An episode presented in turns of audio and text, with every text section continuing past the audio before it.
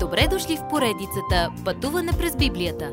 Това е едно пътешествие, което ни разкрива значението на библейските текстове, разгледани последователно книга по книга. Тълкуването на свещеното писание е от доктор Върнан Маги. Адаптация и прочит, пастор Благовест Николов. Сянката на кръста Когато идваме в сянката на кръста, благоговейното сърце осъзнава, че сме на свята земя. Времето е дошло Исус да бъде предаден на смърт. И приятели, и врагове се движат към кръста, но по различни пътища. Религиозните водачи решават, че Исус ще умре. Просто е въпрос на време. На вечеря по-рано през седмицата, Мария прави това, което може, за да почете Исус преди смъртта му. Тя го помазва за погребение. На същото празненство Юда задвижва плана си да предаде Господ. Паската е започнала при залез. Исус ще предаде себе си в ръцете на религиозните водачи, но това ще бъде според неговия график. Тази последна нощ на чудесно общение ще бъде прекарана в празнуването на Пасха. С завършването на вечерята, Исус разкри, че един от тях ще го предаде. С тъга учениците го попитаха. Аз ли съм?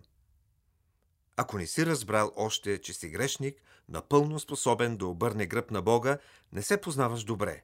Всеки от нас може да попита, аз ли съм? Господ всъщност казва на Юда, каквото имаш да вършиш, върши го. Юда сигурно е изтичал при фарисеите да им каже, по-добре да го хванете сега, защото заговорът ни е разкрит. С отброяването на часовника Исус установява нов празник – Господнята вечеря от тлеещите останки на пасхалната вечеря. Пасхата гледаше на идващия Исус като пасхално агне, а сега Господната вечеря гледа назад към неговата смърт. Хлябът говори за тялото му, което ще се разчупи, и виното говори за кръвта му, което той ще пролее. Когато участваме в Господната трапеза днес, ние си припомняме тази нощ и това, което той стори за нас на кръста преди 2000 години.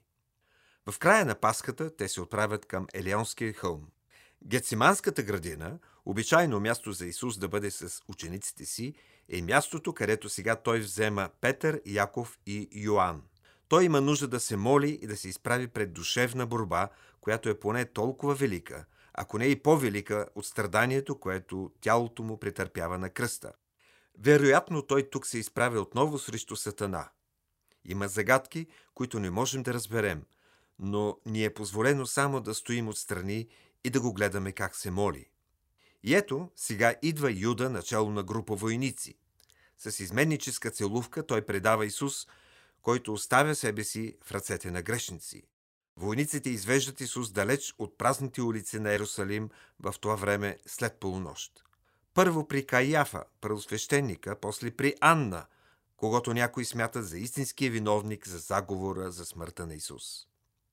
Специалните среднощни събрания бяха незаконни, но незаконен беше и методът им да изслушат само свидетели против Исус. И през цялото време Исус не искаше да се защити, отново изпълнявайки пророчество. Накрая, под клетва, Исус казва, че Той е Месията. Той не можеше да твърди нещо повече от това. Исус добави и, че някой ден те ще го разберат сами за себе си. Исус вече е в ръцете на враговете си. Това е нощ на грях. Само часове делят Исус от кръста и изкупителното му дело. Следващият път Божият син ни осигурява така великото спасение. Уважаеми слушатели, вие чухте една от програмите в поредицата Пътуване през Библията. Ако ви е допаднало изучаването, заповядайте на www.ttb.bible,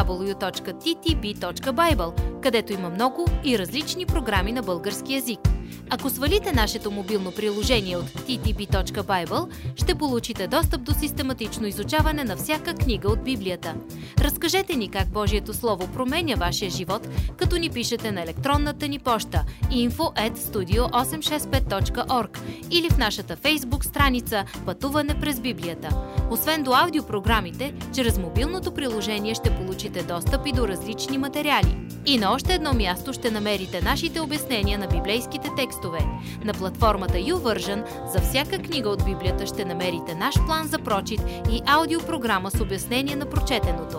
Благодарим ви и до нови срещи в онлайн пространството!